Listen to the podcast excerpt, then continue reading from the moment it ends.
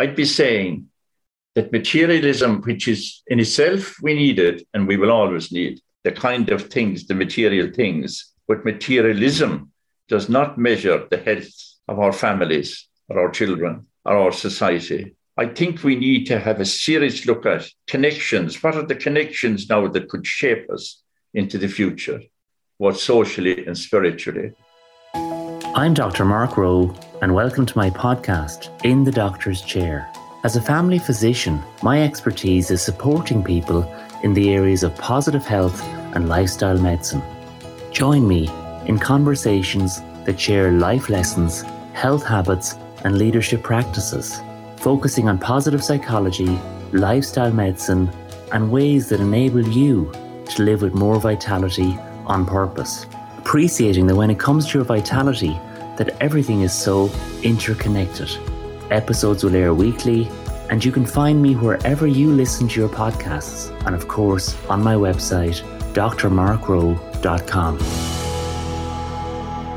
As a practicing family doctor with expertise in lifestyle as medicine, my purpose is to encourage and support you in terms of positive health, personal growth, and all things well-being.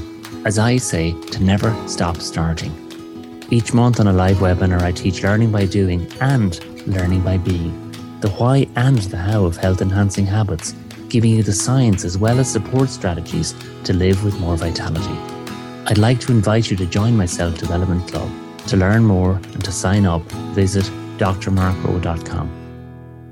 I'm really delighted to be joined in the doctor's chair today by Father Harry Bohan.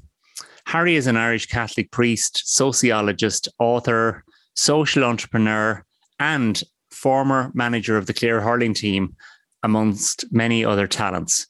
He was manager of the Clare hurling team in the 1970s that won two national leagues. I remember listening to uh, the commentary of one of those on, on radio with my late father and being live at the other one.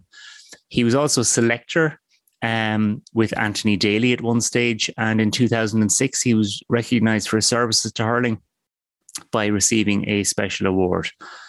Harry has also been an advocate and campaigner for rural Ireland. He set up the Rural Resource Centre. He was involved in the building of more than 2,000 houses in rural Ireland in the 1970s.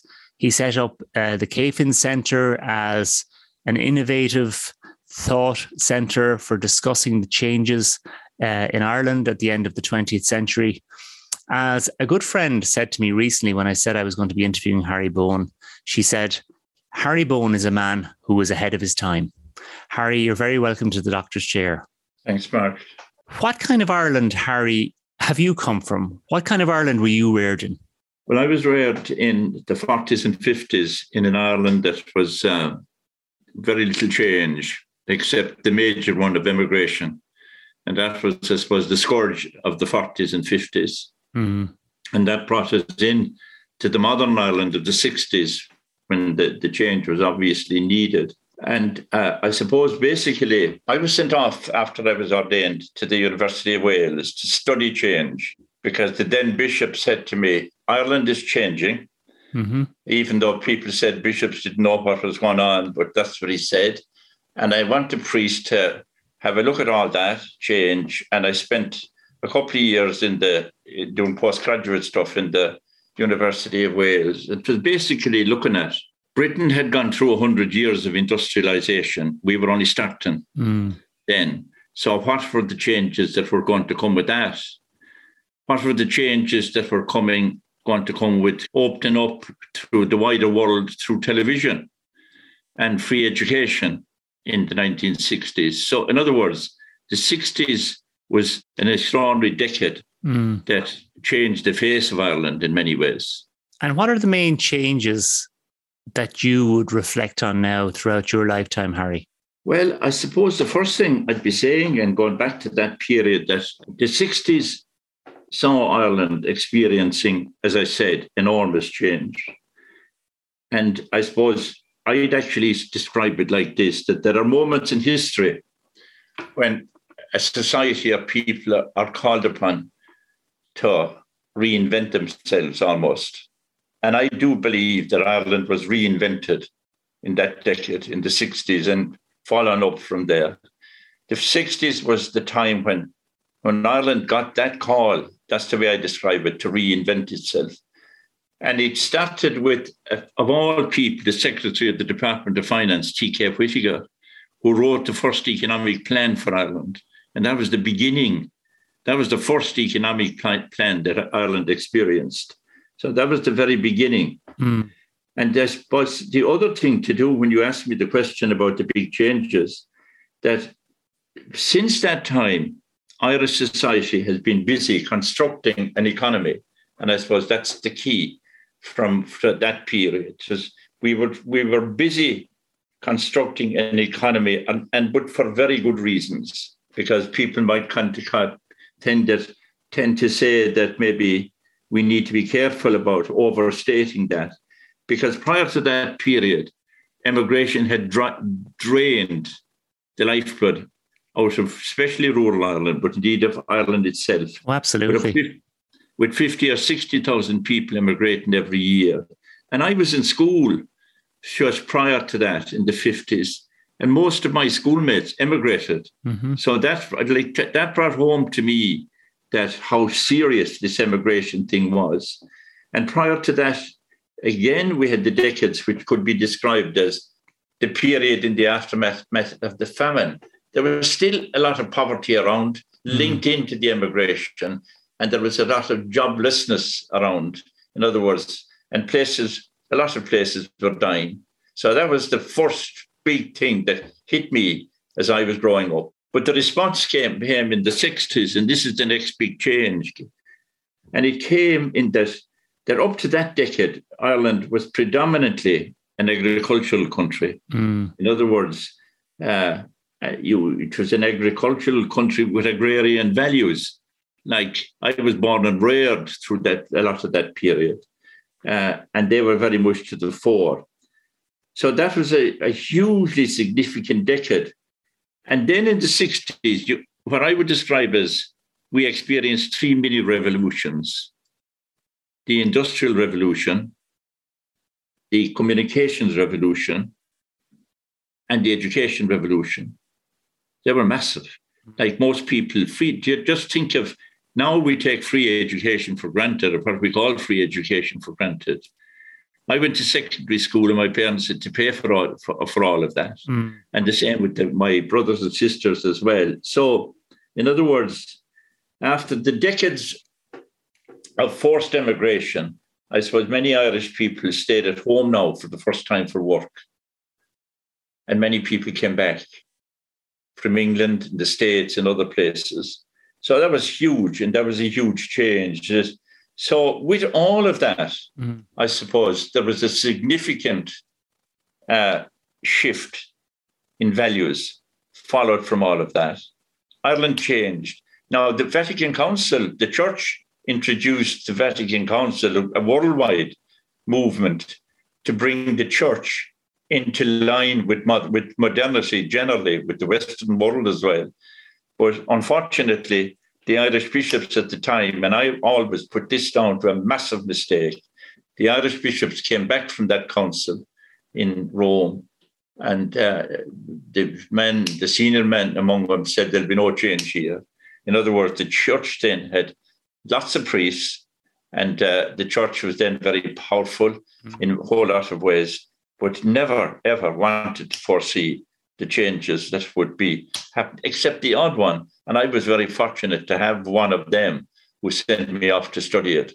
Mm, that was very that was very forward thinking, wasn't it, for the time? was. For you to be sent sent away to to study change. Exactly, and and I suppose the bishop then that like when I came back to Ireland was the bishop then uh, gave me huge support.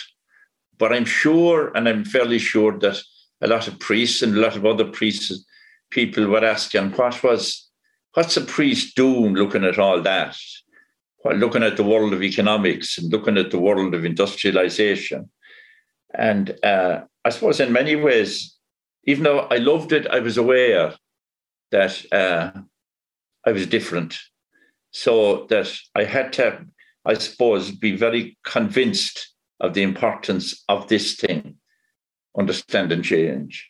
And i was I suppose you could say that in, in many ways, the country then reinvented itself economically, but socially, it didn't. And mm-hmm. that means, for example, in your own world, uh, we neglected our hospitals, mm-hmm. we neglected our housing. And these were basic things that people needed. That's what uh, the, the sick and, and, and people needing homes and so on. And in fact, the reason I started the housing organization for small villages was because, and got people to save, because I saw down the road the houses we built, just to bring it home to you, Mark, the houses we built in the 70s in a small village, my native village in Feakle. And I think that's extraordinary, by the way, that that somebody like you, with getting a team of dedicated people around you, could build so many houses at a time of, of such need. Please tell us about that. Well, I mean, my own village, which is Feakle, had only three, this is the mid 70s now, 1970s, had only three people between the age of 20 and 40. And I went home one night and I said to my brother, this village is going to die. Mm. And from there on, I began to see uh, that there's a need to start something could we do it ourselves? Could we revitalize the villages ourselves? And believe it or not, only two weeks ago, I buried a man who was a bank manager in Shannon back then, called Johnny Mee. He was he died in Galway, so I went up to do his funeral mass. And Johnny was the bank manager in Shannon at the time, and I got this idea of getting people together. I went down to the bank one morning. I said to Johnny, I have an idea. And if he's crazy, throw me out. And Johnny said, That's a good idea. And I said, Will you come with me? And we set up a little group to look at it. I keep on saying since then, and I said it at Johnny's funeral a, fortnight ago if I met the wrong bank manager that morning, there'd be no house. And yes, because I met a man who saw that this is good and supported it, that it took off from there. And schools benefited. It wasn't just the houses. The young families mostly went into them. The schools benefited, the church benefited, the shops benefited. So, in other words, they brought new life. The GAA benefited. I, mean, mm-hmm. I, I was glad a few years later that that uh, in my native village, the chairman of the GAA club rang me one day. He said they were after winning the under 12 championship in Clare, and 10 of them were out of those houses, the mm. young people. So that tells the story. Now, I actually believed then that was a way forward, and I was hoping that the powers that be in the state, in the government, would, would pick it up, but they didn't. Well, they didn't pick it up yet, anyway, Harry. So they need to shine a light on, your innovation uh, today and look back and, and, and learn from it. I think it will be invaluable. Mm. Can I say to you, Harry, that you know, and it's something I come across a lot um, in my work as as a, as a family doctor, and it's very evident as well. You know that so many people nowadays, you know, are are searching for a renewed sense of purpose. Yeah. They're searching for meaning um, you know, to matter in the world and uh, to connect with something bigger than themselves. And what are your views on this, on purpose and meaning as in the 21st century? This is huge because, uh, and this is, the, I suppose, the question that I suppose most interested in now. That uh, first of all, let me say to you, Mark, to congratulations on your book. Oh, thank you. Because I think when I read it and rang you, the vitality mark, I thought a lot of that, a lot of that, that I talk a lot about values. You have your book is full of values to me, the value of gratitude, the value of respect for other people, the respect, the value of uh, the value of creation, the value mm. of inner peace, all these values that are so vital to the man and woman growing up in an Ireland that's changing so fast that uh, we need to have a big, big look at them. And then following on from that, I actually, if I could, I go a little bit around about to say, to say this to you. I was wondering where would I start with you today, and I thought I'd start where I'm likely to end in the conversation. And it's that around that search for meaning and around the search for peace, all kinds of peace, peace of mind, peace in our world, peace wherever we are. And then for the deeper meaning. And that's not so easy to find. So I thought I'd like to, to just do two short prayers that sum up where I am with regard to meaning. Our bishop here, Fintan Monahan, wrote a book, and the book was basically about a Trappist monk called Thomas Merton. And he had two little prayers in it. One was a prayer for peace. And it was it started off like this. A day of ominous decision has now dawned on this free nation. That's America. And think of this prayer in the context of the guns. And it said, We are now saturated with our obsessions. Open our eyes, dissipate our confusions, teach us to understand ourselves. And it goes on from there. And that, in many ways, summarizes where I am with that. And then the other little prayer where he says, and he wrote this as well, Thomas Merton wrote this as well. My Lord God, I have no idea where I'm going. I don't see the road ahead of me. I cannot know for certain where it will end, nor do I really know myself. And that brings me back to why I was happy to do this podcast. I think we have to dig very deep now, because just as we had to go a new direction in the 60s economically, I believe we now have to go and dig very deep for a new direction now, socially, but especially spiritually, and a new meaning to spiritual and a new meaning to life. Because these are the questions. I think the questions that people are asking now are deep and serious and very significant for our future. And I actually believe they're so deep that this could be a crucial time for society because there's so much signs of breakdown in society, wherever that is. Crime, I suppose the authority, I suppose, respect for authority and all of that. In other words, I'd be saying that materialism, which is in itself we need it and we will always need the kind of things, the material things, but materialism does not measure the health of our families or our children or our society. I think we need to have a serious look at connections. What are the connections now that could shape us into the future, both socially and spiritually? And I, I think, and I boiled them down to four mm. four connections connection with inner self. Okay. Connection with others. Sure. Family and community and neighbors and mm-hmm. so on. Connection with creation and connection with creator. I think those four connections summarize what spirituality really means. And they're practical and they can be boiled down.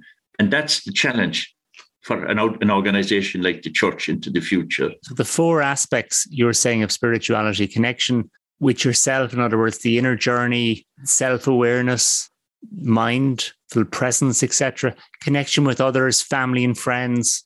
And then you said three, connection with creation, and number four, connection with creator. Could you explain the difference between creation and creator? Well, creation is the world he created the world that we, we are part of. The creator is the one who did it. And that's the one, but and I that's why I think if I, I just said this about that, the creator. I suppose I would, as a priest, be saying this, but I'm saying it if I was never a priest, that we need to become aware of a power above and beyond ourselves. That maybe through all the kind of material things that we got involved with and had to, that we became our own gods and that we didn't need even authority or whatever. And I, I feel that that God, I feel, is obviously it demands faith to believe in Him, and that's not easy. And in, and when we have it, mm. it can be very slight, slight for maybe all of us. But it has to be nourished. And that nourishment must take the form of spending quiet time in his presence. And that brings me to the word presence. Being present to him, and in turn being present to other people. And even if you break, go, move from the presence with God or with Christ, then it brings me to the presence of other people. Just take where we are today. Many people say that when you're talking to others now, they're not listening half the time? We're in a hurry. We're rushing on to other things. We're busy. If we're to steady up now, we need to go into the presence of a power above and beyond ourselves and a power of uh, people all around us. I think presence is a very, very powerful word. And mm. of course, the present moment is all we have. And you're so right, Harry. So many people are stressed and distracted and in a world of busyness and perceived pressure to always be somewhere else, doing something else, chasing the next crock of gold, whatever it is, um, a lot of people are are right. not present um, to themselves yeah. or to those people they're with. Yeah. Yeah, and, and and you see, even and you and I were both involved in sport, and uh, I sometimes think that we need to be very careful. There's more to life than sport. There's more to life than power and fame. There's more to life than money. And these are all important things, and we all appreciate them. But there's more to life than any of these things. And I suppose where I feel myself now is I'm very happy that whereas we're at a crossroads now, and I think we're at that new new stage in Ireland, that I feel what society and the church is now called on to take serious look at itself. And uh, I just feel that I actually feel that we're blessed in the church to have a leader like Pope Francis. I think he's an outstanding one man, but he's thrown out the warnings that I think we need to take heed of. For example, he says that we in the church now are called on for new ways of being church, or new ways of being Christian, or new ways of being priest, starting on the ground. In other words, the Council of the 60s was from the Vatican down, was from the church top down. This one is from the ground up. And he's saying the church is now, this, I'll quote him, this is strong language, but this could apply to other organizations too. The church is now struggling to be heard because it's failing to address issues which concern people young and not so young. And he condemns what we call clericalism, namely the abuse of power. There, in this case, abuse of power in the clergy, but it can be anywhere. The abuse of power. And he says this he says we have to avoid the spiritual sickness of a church that is wrapped up in its own world. When a church becomes like that, it grows sick. And he says we have to grow out and meet people where they are in the rough and tumble of life and living. Mm. In other words, and then he goes into the depth of that spiritual dimension, I think, that, that is seriously needed. You see, there's always a danger that we talk about. People are saying now, I'm spiritual, but I'm not religious. There's a huge message in that. Mm. People are searching for that spiritual thing in their own lives, but they're not going to the church for it, for the for the response. I've heard that saying a lot. I, I feel spiritual, but I'm not religious. Yeah. But and that's where the church now, and so he has set up this synod last that began last year, and it's a journey of people together looking for a way forward for a renewed church, a church that will will link into that that emerging that the, the modern Ireland that has emerged up to now and the postmodern Ireland from here on in. And I think that's what society is looking for too, something like that. Well, it, it, it really speaks to your thinking about connection and yeah. you know connection being such a key part of of spirituality and i think people are looking for for meaning people are looking for that that bigger connection uh, you know because life you know i'm reminded of uh, i don't know if you're familiar with raphael harry but mm. uh, he was a great renaissance artist he's got this wonderful painting yeah. just off the sistine chapel it's called the school of athens and yeah. it's one of my all-time favorite paintings and in the center of the all the philosophers and wise men through the ages are all depicted in this painting and in the middle you've got aristotle and plato and plato is pointing up towards the stars and aristotle is carrying a book and pointing down towards the ground. And it's kind of like the two ways of happiness and meaning that, that plato believes it's in the other world and aristotle believes it's it's it's here it's in the ground. In other words that you know miracles are made in the clay not in the stars. And that's to your point harry about from the bottom up groundedness connection reflection rediscovery reinvention renewal that's that's spot on and that's exactly i suppose what you i suppose in in a way more sophisticated way you've summed up what i'm trying to say and even while we're talking about the ground I felt we started in the parish in Sixmilebridge, where I am, to move that direction a number of years ago in a number of ways. For, for example, around May Eve, we started through and right through the summer, we brought gatherings of people out into the highways and the byways. There were masses, but there were masses based on the culture of those areas. Mm and we uh, we got local people to write up what goes on in this area, whether it's a farming area or a housing estate or whatever else. And we did these right through from, from almost from May to September. And the other thing that then linked into that was uh, I have been involved in preparing people for sacraments, young people and parents and so on. And I began to see that bringing somebody else to give them a talk was waste of time. That it was in one ear and out the other. So I, I said, I, again, we brought a group together and we said that uh, if we could start a little parenting program, but organized by the parents themselves, young parents. And what happened was they met in their own houses in little groups of sixes and sevens. And they be, the issues, they didn't start, in, in fact, a little a young mother said to me when we were at this, began this, she said to me, Harry, whatever you do, don't start with God. And I said, No, but we'll get to him. But we started, they, they started with the issues that concern them.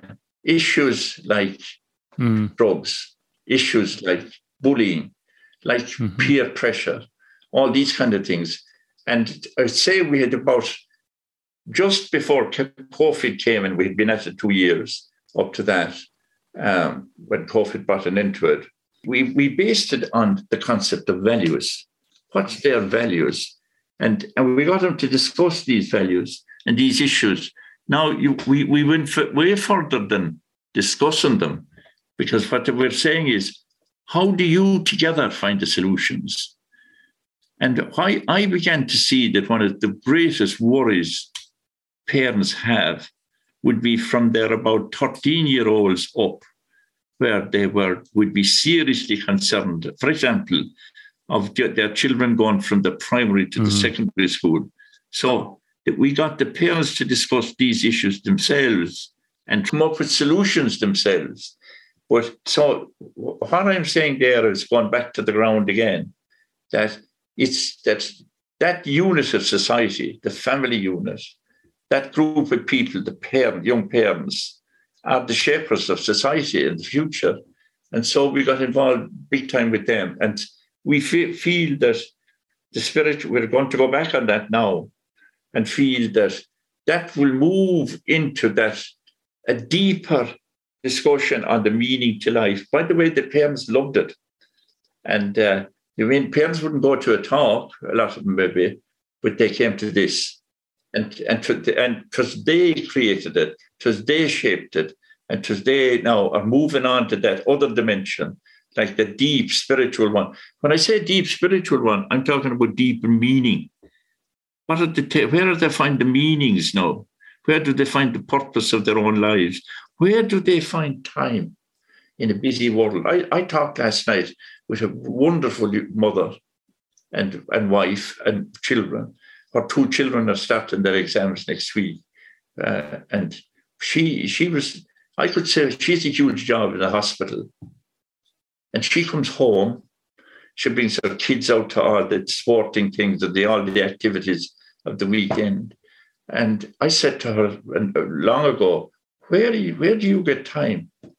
I think those parents are under huge pressure. I agree. I think I think parenting is one of those things that's generally very undervalued by society. And parents have huge pressures and huge stresses in the modern world. I think it's growing up in today's world is very challenging. And parents need support. I think that's a wonderful initiative, a great idea. Giving mm. parents, giving them ownership yeah. of the agenda and giving them uh, a voice and giving them a means yeah. for connection. I think that's yeah. wonderful. And the ownership concept is hugely important mm. because we have become too dependent on others to come up with the solutions. Mm. And very often the solutions are within ourselves. And that's, I think, the key to what we were doing there. And I think, you know, that that that idea is so applicable to health as well, Harry. And I often talk about this simple idea about being an active participant in your own well-being as opposed to simply being a passive consumer of healthcare. And uh, fundamentally it's taking ownership of your own health journey and appreciating that so much of what you do each day is within your own uh, control. Yeah. And in and and in the course of that of course parents who maybe as you know one of the things that I would have noticed throughout my life that I grew up in a in a village where every door was open. Mm. Now everyone is closed. Mm. And uh, in other words, somebody wrote one time that if you want to describe a neighbor now, that is somebody who happens to live next door. But uh, I feel that the, the parents taking ownership, they're meeting one another, they're coming up with the solutions together. Tis in a way, there's a bit of the meitheal in it mm. that they're going back to seeing what can we do together mm. for to solve the problems that are facing us.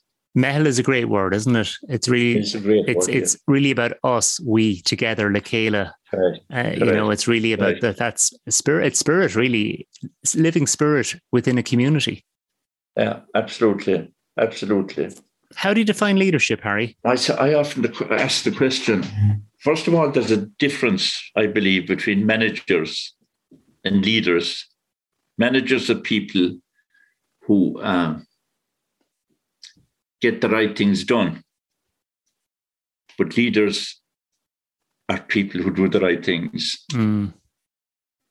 If that makes any sense. But leaders are people with a vision and uh, because people have people their leadership would be value based. Mm. I mean, in other words, what's the meaning of what we're doing? There mm. would be people who would look to that. The market values without the support, and I suppose I always put this when I'm talking leadership, that the market values without the support and influence of more noble ideals will lead to self and sectional interests. Whereas there will be, in many ways, and, a lot of institutions and organizations will have to believe, will I think, have to turn to new beginnings, whether it's a bank or a school or a hospital or a church. I think leaders need it. Because obviously all these organizations need good managers, but they need good leaders. And I think the recovery that is needed or the renewal that's needed in any of them can't be just repetition of the past. You know, we'll, I think we, we t- talk a lot about the future in the church anyhow, but in all our institutions that that have to be a new normal, and especially coming after COVID. But to quote Einstein, he mm. said, no problem can be solved from the same level of thinking that created it. And I think that's very wise. And I suppose linked into that, I suppose a little thing that I, I, I often see, feel that when we, we talk about the future and looking at leadership, there's a saying that I heard one time which said, The time will come when we won't need preachers or teachers to tell us events will. And I think that time has come. And I think that time is now. And that's where the leadership, the good leaders, I think, would understand that. Absolutely. Leading yourself, learning from your experiences, and letting your own actions inspire and support others. Harry, in terms of resilience, I mean, it's I think it's so important in today's world. And something I often ask my guests is, you know, what three take homes would you give someone for a resilient mind? I'd say a resilience has to be nourished. Mm-hmm. And uh, it's like a hurling team. Mm-hmm. You can train them physically, but if the mind is to be strong, then that's to be trained too. Our work has to be done there. And that's why I think so many teams now have psychologists and other people coming into them. Mm. So I think that thing, I think that word time. Mm. We're busy, busy, doing, doing, doing, but in a hurry, in a hurry, in a hurry. But we need to take time. Like in my case, and in our case in the church, meditation is crucial because I find what does that mean? That means that you're strengthening the spirit and the mind and the soul, and you're connecting in to what is strong in you what needs to be nourished in you. Mm. So I'd say that's the first thing is give time to do it to to to to help you to be res- resilient. I say as well understanding the need for resilience. Mm. In other words, we are all take jobs, we get jobs, and we go. But what does it mean to take on something and stay with it? And that's to do with the word belief. You have to believe in what you're doing. Mm-hmm. I'd say that. So this is only evolving as I'm talking to you, but I would say those two things take time to nourish the mind and the soul, take time as well to make sure that you understand that what you do is important, important for other people. Like resilience in family life, for example. Uh, like the young people, young parents would have t- taught me this that uh, they, they are young people. We did a little survey with their children, and we asked them, "What would you like more?" Now, this is a bit dangerous to say this, but I'd say it. What do you want most from your home and your parents? And they said, more or less, to have them at home. I know is that covering resilience, but it's that's it's important that kind of idea. In other words, that the training of the body for whatever we do is important, but the training of the mind and the spirit are vital. Yes, because really, mind, body, spirit, emotion, purpose, meaning they are all so interconnected. There's no doubt about it. And finally, Harry, for you, and we did touch on it earlier, but I just want to ask you again for you, Harry, what is the meaning of life? And that's the search we're all, all on. And I'd be one of the people who love life. I'd say it is bound around those four connectedness. You have a fairly significant connection with other people and you give them time. You have a fairly serious connection with your own inner self, that you value the creation, the and we're blessed in Ireland to have such an environment that we have. And then that fourth one is to the meaning to life comes, I think, but again, it has to be nourished with faith, belief in God and the power of God. And I always say this, this little phrase. Mm. When people say that we're too worldly when we think of the world, I'd always think that this God loved the world so much that he sent his son. And he must have loved it a lot if he did that. And if the son was to suffer what he had to suffer to bring that message home, that's what I would find, I think, the meanings. Well, Harry, it's been wonderful having you in the doctor's chair. Keep leading, keep challenging, keep inspiring, and revitalizing everyone who comes in contact with you. Harry Bohan, it's been a pleasure. Thanks a lot. Thanks, Mark. Thank you. Thank you for listening to my podcast, In the Doctor's Chair. For further resources to support you to live with more vitality, please visit my website, drmarkrowe.com.